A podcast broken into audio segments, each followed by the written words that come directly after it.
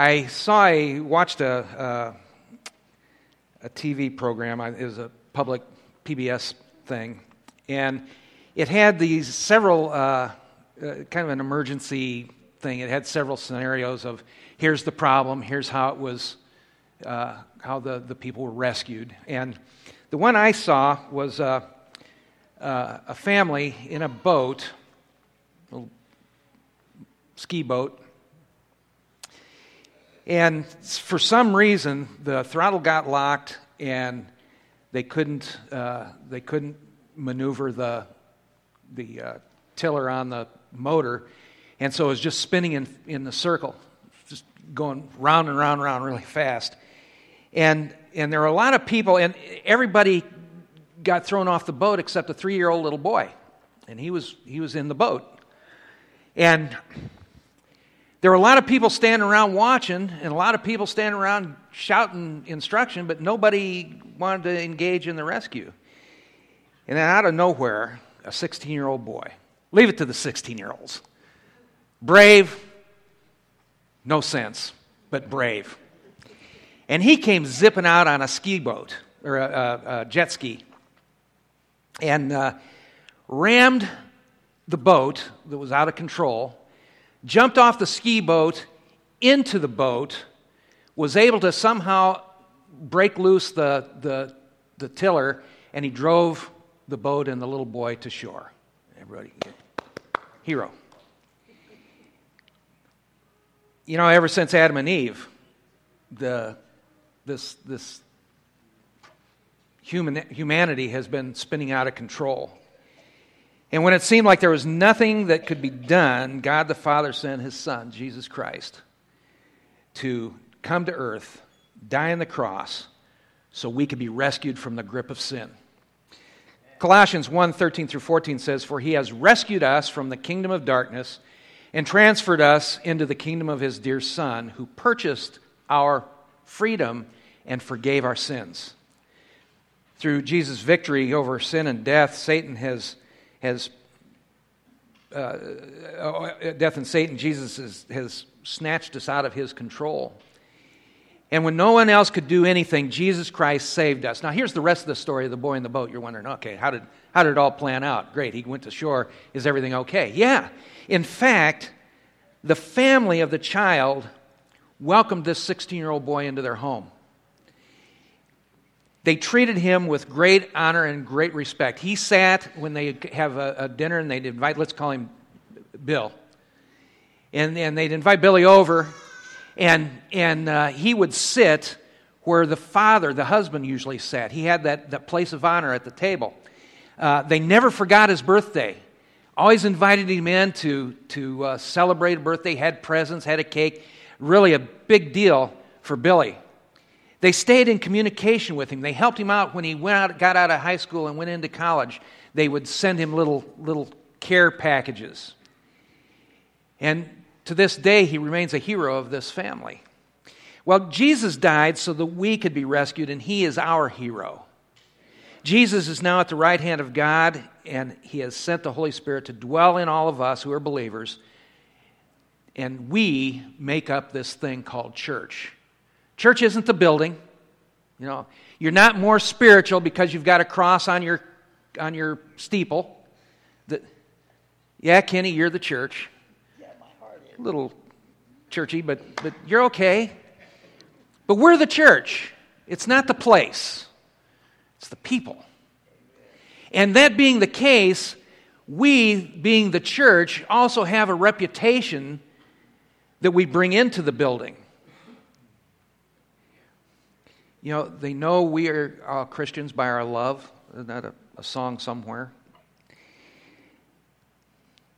Every member of the body of Christ has been rescued. And I'm ashamed to say that, that I'm not always faithful about telling other people about how I was rescued.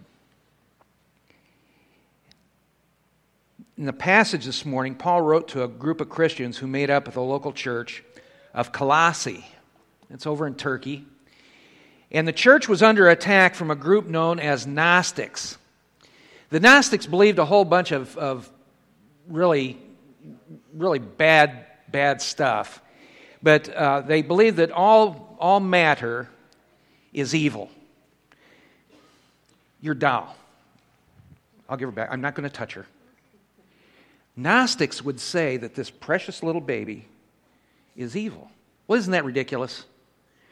And that means that you, being baby Dolly's mom, would be evil too. Isn't that even worse? Here, what's her name? Kristen? Christian? No, Kristen. Kristen. Well, she can't see. Get her hat out of her eye. Okay. Don't you go to sleep, girl. So, all matter is evil. This chair is evil. We're evil. They believe that there is an unknowable God. You can't know God. They believe that the creator of the material universe is not the supreme God, but an inferior spirit. Gnosticism doesn't deal with sin, it only deals with ignorance. You don't sin, you're just ignorant. Salvation, the only way that you can be saved, is through knowledge. The more knowledge you gain, the closer you get to an unknowable God. I don't know how that works, but that's how they believe. So they were extremely arrogant and legalistic. They were trying to shut down the church so that their doctrinal lies wouldn't be contested by the church that had the had a, they had a they had a pastor who was just just on top of it. The question of the day, though, is how did the church of Colossae survive? And a bigger question is how does the church today continue to survive? See, we don't have the things that we don't, we don't call it Gnosticism today. We just call it plain old fashioned false teaching, but it's still around. We live in a time when the church is known for being a place of infighting and lying and cheating and stealing and gossiping and you name it. That's what the church from the, from the unbelievers' world says we are. That's how we're characterized. And because of this, lost people are not drawn to the church. And saved people don't really want to become a part of it. If I've got to sit next to all of those hypocrites, I don't have to leave my house. I can, you know, we got hypocrites all over us in, in, our, in our neighborhood. Why in the world do I have to go to church and be surrounded by all of that noise? The church seems to be out of control and just spinning in circles. And, and our reputation as a church really matters to the cause of Christ. Let me read some scripture here. Colossians 1 3 through 8, Paul writes, we always pray for you and we give thanks to God, the Father of our Lord Jesus Christ. For we have heard of your faith in Christ Jesus and your love for all of God's people. Close friend of mine, Joan Murphy, up in North Dakota, prays for you guys every week. Lost her husband a year and a half ago he was, they were out in the, on the East Coast visiting friends, and the neighbor had gone berserk and shot her husband, shot the, the, the, the, the wife of the guy that went nuts, and shot, uh, shot another, a friend. All of these people were, were solid Bible believing Christians. And never once, I asked Joan this, never once did she say, Why? She said, Oh my. She cried unbelievable tears of grief. But she accepted that this was, this was what God intended. I don't know the why, but I know that I'm not going to do anything that is going to soil the reputation of His church. We've heard of your faith in Christ Jesus and your love for all of God's people. That's what she says about you all.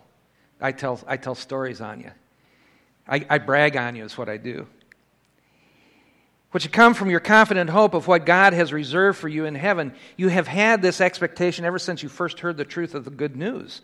The same good news that came to you is going out all over the world. It's bearing fruit everywhere by changing lives. I tell them about, about, about Benjamin and Joy. Whitford and the little Whitfordettes and, and, and what God is doing in their lives reaching these kids. I tell them about the young people. We don't have many, but the ones that we have are sold out for Jesus. And they're not ashamed of him. I like to brag on you. You learned about the good news from Epaphras, Pastor E, or Epi. Our co- beloved co worker, he is Christ's faithful servant, and he is helping us on your behalf. He has told us about the love for others that the Holy Spirit has given you. Pastor Epaphras. Now, the church's reputation of Colossae, and as our church here at Shawnee Heights Baptist Church, this is what we should be known for. We should be known for our faith, our hope, and our love. That's part of our reputation. Paul bragged on the Colossian church because of their faith in Christ, which was apparent by the way they loved. You'll get loved to death, you come into this front door. 1 John 4 7 through 12 says, Dear friends, let us continue to love one another, for the love comes from God. Anyone who loves is a child of God and knows God, but anyone who does not love does not know God. For God is love. God showed how much He loved us by sending His one and only Son into the world so that we might have eternal life through Him. This is real love. Not that we love God, but that He loved us and sent His Son as a sacrifice to take away the sins, our sins. Dear friends, since God loved us that much, we surely ought to love each other. No one has ever seen God, but we love each other. But if we love each other, God lives in us, and his love is brought to full expression in us. You see the correlation there? If we show love to one another, our faith in Jesus Christ is obvious. This must mean that the opposite holds true. If we constantly are constantly tearing each other down and not showing love to one another, then our faith in Christ is in question.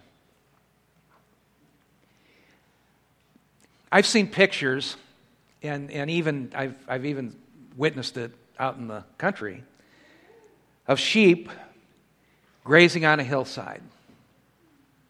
They're out there, cute little sheep munching and nibbling.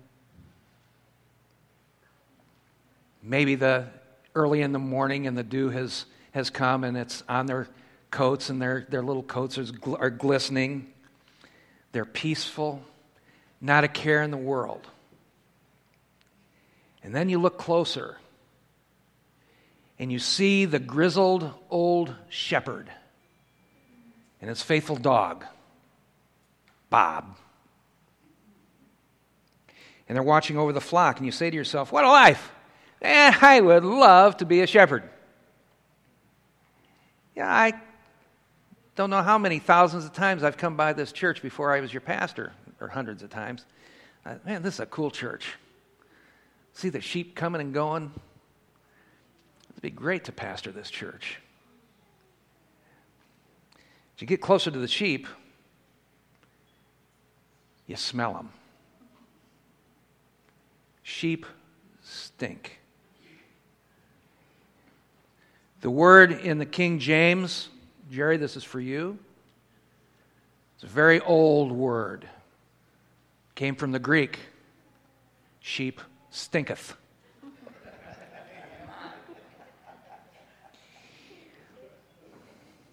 Sheep don't take direction.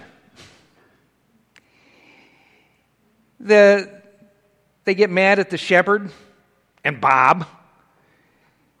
And when they, when they try to lead them, and the noise, the noise, you, you think the, the Grinch went nuts of the noise, noise, noise, noise, noise? Sheep are noisy. Noisy, stinking, hard headed animals. And how was the Colossian church able to stay faithful and love one another? Stinking sheep. Verse 5 says that their faith and love sprung up from their hope of heaven when they were taught from God's word that all Christ's followers would someday go to heaven. They believed it. One day we're all going to go to heaven. What a day of rejoicing that'll be. That'd be a good song. The hope is what pushed them to, the, this hope pushed them to faithfully serve Jesus Christ. And, and maybe the reason that the church today does not see faith and love evident is because they've lost that burning hope of heaven in their lives. Maybe that's what we, maybe that, that could be what some of us are missing. Sometimes it seems that, seems that Christians are, are about as excited going to heaven as they are about going to a dentist. They don't, they don't get excited about that. Christians, we need to let go of the things of the world that hold us down. And unfortunately, it takes something bad happening in our lives to get our attention. The bad things. We have no control over these things. They can destroy families, they destroy our homes, they destroy jobs, economy, people. And, and, and there's nothing that we can do about it. But when we realize those bad things, that gets our attention. And that's when we hit the, hit the prayer rug and start praying. Sometimes it even takes a near death experience to cause us to remember why we're here. Not only did Paul point out the evidence of their faith, hope, and their love, he also showed why it was evident. What made these guys so different? And that's the second thing. They're hearing and doing. When they heard the word of God, they didn't just hear it with their ears, they heard it with their heart. And when they heard it, they put into action. And because of, what the, God, because of that, the gospel of Christ spread like wildfire. James says, Don't just listen to God's word, you must do what it says. Otherwise, you're only fooling yourselves. For if you listen to the word and don't obey, it's like glancing at your face in a mirror. You see yourself, walk away, and forget what you look like. But if you look carefully into the perfect law that sets you free, and if you do what it says and don't forget what you heard, then God will bless you for doing it. In a world where, where evil seems to be growing, Christians need to stop just amening the sermon. They, they, need, to, they need to think about, about what it is that they heard and not just go home and nothing changes. The church needs to do the word as it applies and apply it. A lot of Bible believing and teaching pastors are burning out. They pour their heart out. They watch their congregation react indifferently to the message. Let me give you some statistics here. This past year, 4,000 churches, new churches, began this year. You say, wow, that's great. Well, 7,000 closed. Over 1,500 pastors leave the ministry every month. Over 1,300 pastors are terminated by the local church each month, many without cause. We don't like you. We don't like the way you tie your tie. We don't like the fact that you don't wear a tie. We don't like the color of your shirt, the color of your shoes. You don't wear shoes, you wear sandals. We don't like you. Goodbye. They're gone. Over 3,500 people a day left church last year. 3,500 people last year left the church. Christians sometimes think that if we hear God's word, our lives will automatically change. And sadly, it doesn't work that way. Just because you know what's right doesn't mean that you're going to do it. If believers would spend their time doing God's will instead of griping about who's at fault, the church would be radically changed, as would its reputation. This, there's, there's crazy stuff going on out there. The latest lawsuit. People started a class action lawsuit against, against McDonald's because they were fat. Here's a, here's a flash for you. Stop eating two Big Macs and two hot fudge sundaes and two pounds of french fries because fat, greasy food turns you into a fat, fat greasy dude, right? Christians not only must we hear the word, we need to apply it. You need to do something about it. You got a problem? Do something about the problem. Paul pointed out where there was evidence of faith, hope, and love that we're to be hearers and doers of God's word. You listen, apply it, and you're doing it. It isn't just, ah, oh, man, that was great. Good word, good word. Thank you, preacher. Loved it. Great. And then go out and live like you never heard anything at all. Paul finishes this section by saying a word about the pastor of the Colossian church, Epaphras. His name means lovely. Don't misunderstand me. Epaphras wasn't a sissy. Epaphras was, he was, he was tougher than the back wall of a shooting gallery. He had to deal with these crazy Gnostics who were so they were so de- de- determined to destroy the church, they would, they would infiltrate and cause all manner of, of havoc within that church. He stood against that, taught against it, was faithful. And the problem he was dealing with was the Jews were arguing that the Christians weren't really saved because they didn't keep the ceremonial law, especially Sabbaths and food laws. You can't be a believer and eat bacon. I didn't say that, they say that. You can't be a believer if you don't go to church on Sunday morning, Sunday night, Wednesday night, and any special nights that we have to do church any other time. You can't be a believer if you don't belong to a small group. You can't be a believer if you don't participate while attending the small group. Why aren't you singing? How can you call yourself a Christian and not shout to heaven these glorious words that in music that our praise team is singing? How can you call yourself a Christian? Well, I call myself a Christian because if I start singing, you'll stop. What is that raucous noise? John, clear your throat. This is the, this is the normal Jewish critique of Gentile Christianity. Paul points out why Epaphras was a faithful minister. He preached the word. He preached the word. He taught them the truths of God with love, and he wasn't playing referee to a bunch of fighting Christians. He taught the word. And in teaching the word, he was able to cause this church, the, Holy Spirit, to cause this, this church to grow. He was studying the Word, he was praying and preaching the Word, and building the church's reputation. Epaphras, that boy could lead a church. He had time to do those things that God called him to do, and when he led, the people followed. You know, that's how you can tell if you're a leader. If you're out in front and you turn around and nobody's following you, you probably aren't a leader. If you are at the front of a wagon and you have all the people on the wagon and nobody is in the harness with you pulling the wagon, you probably aren't a leader. I've heard numerous stories about the lousy job preachers are doing leading their congregations, and I contend it's not necessarily a leadership problem, it's a fellowship problem. People aren't following, they're not following the Word of God. Like it or not,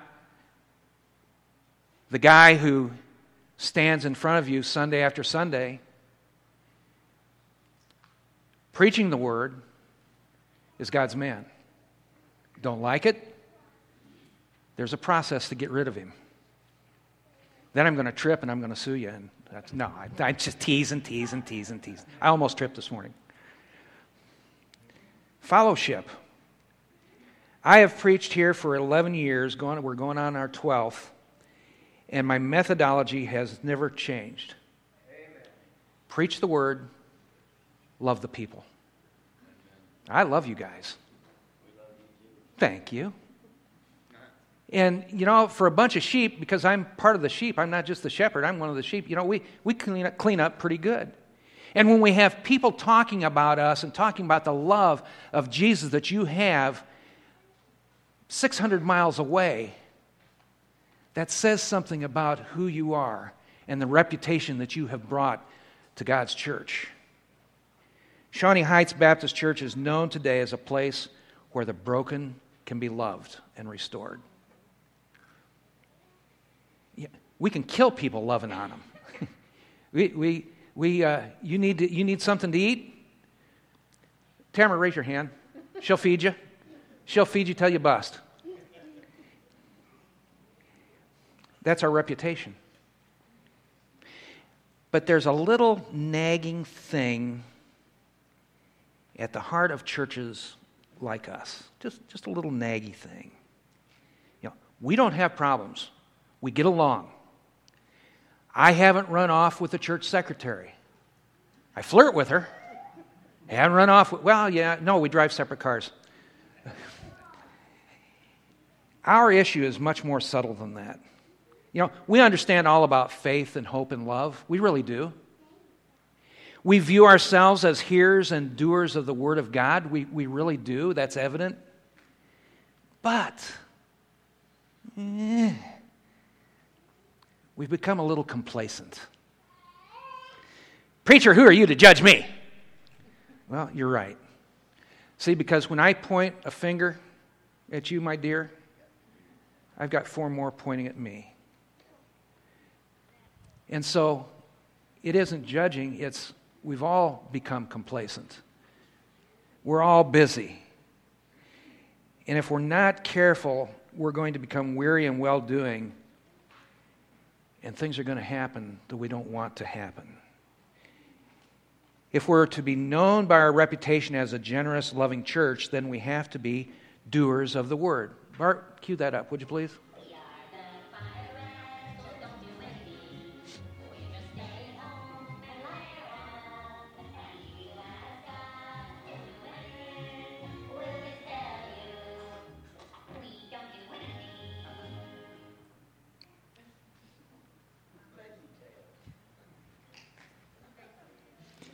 James 122a says, "But don't just listen to God's word. You must do what it says." And I don't want to be a bunch of pirates who don't do anything. That's a cute song too. If James 122 is not foundational to our reputation, we're going to lay stagnant and have a reputation as the nice, loving, giving, sharing and caring church that sits around and we don't do anything. So what's going to be? Do you want to be well known as the church that actively and authentically hears the Word of God and then obeys it? If so, don't just be a hero, hearer, but a doer of the Word of God. When God sees us in heaven, He's not going to have the angelic chorus singing about we're just a bunch of. Don't you hit him. Oh, he's popping his back. Leave him alone. This is the end. We're almost done. So, so we're, we're at this, this place, and, and the angels aren't going to be singing to us. You know, you're a bunch of, you're a bunch of pirates that don't do anything. He's going to look at us and say, Well done, good and faithful servant. Enter the joy of the Lord. I'm, I'm ready for that call. But I think sometimes we need to be encouraged to get up off the back of our laps and figure out what it is that God's wanting us to do and then do it. We're going to be doing some things uh, in the next weeks. Uh, God sent me a young man that's and, and woman who, who uh, are going to help create a, a, an atmosphere that's going to be fun, attractive, and then he's going to leave town, so we can't blame him, and I'll take the heat. that's okay. but I want us to be hearers of the word and then do it. Make sense? Boy, it makes sense to me. Let's pray.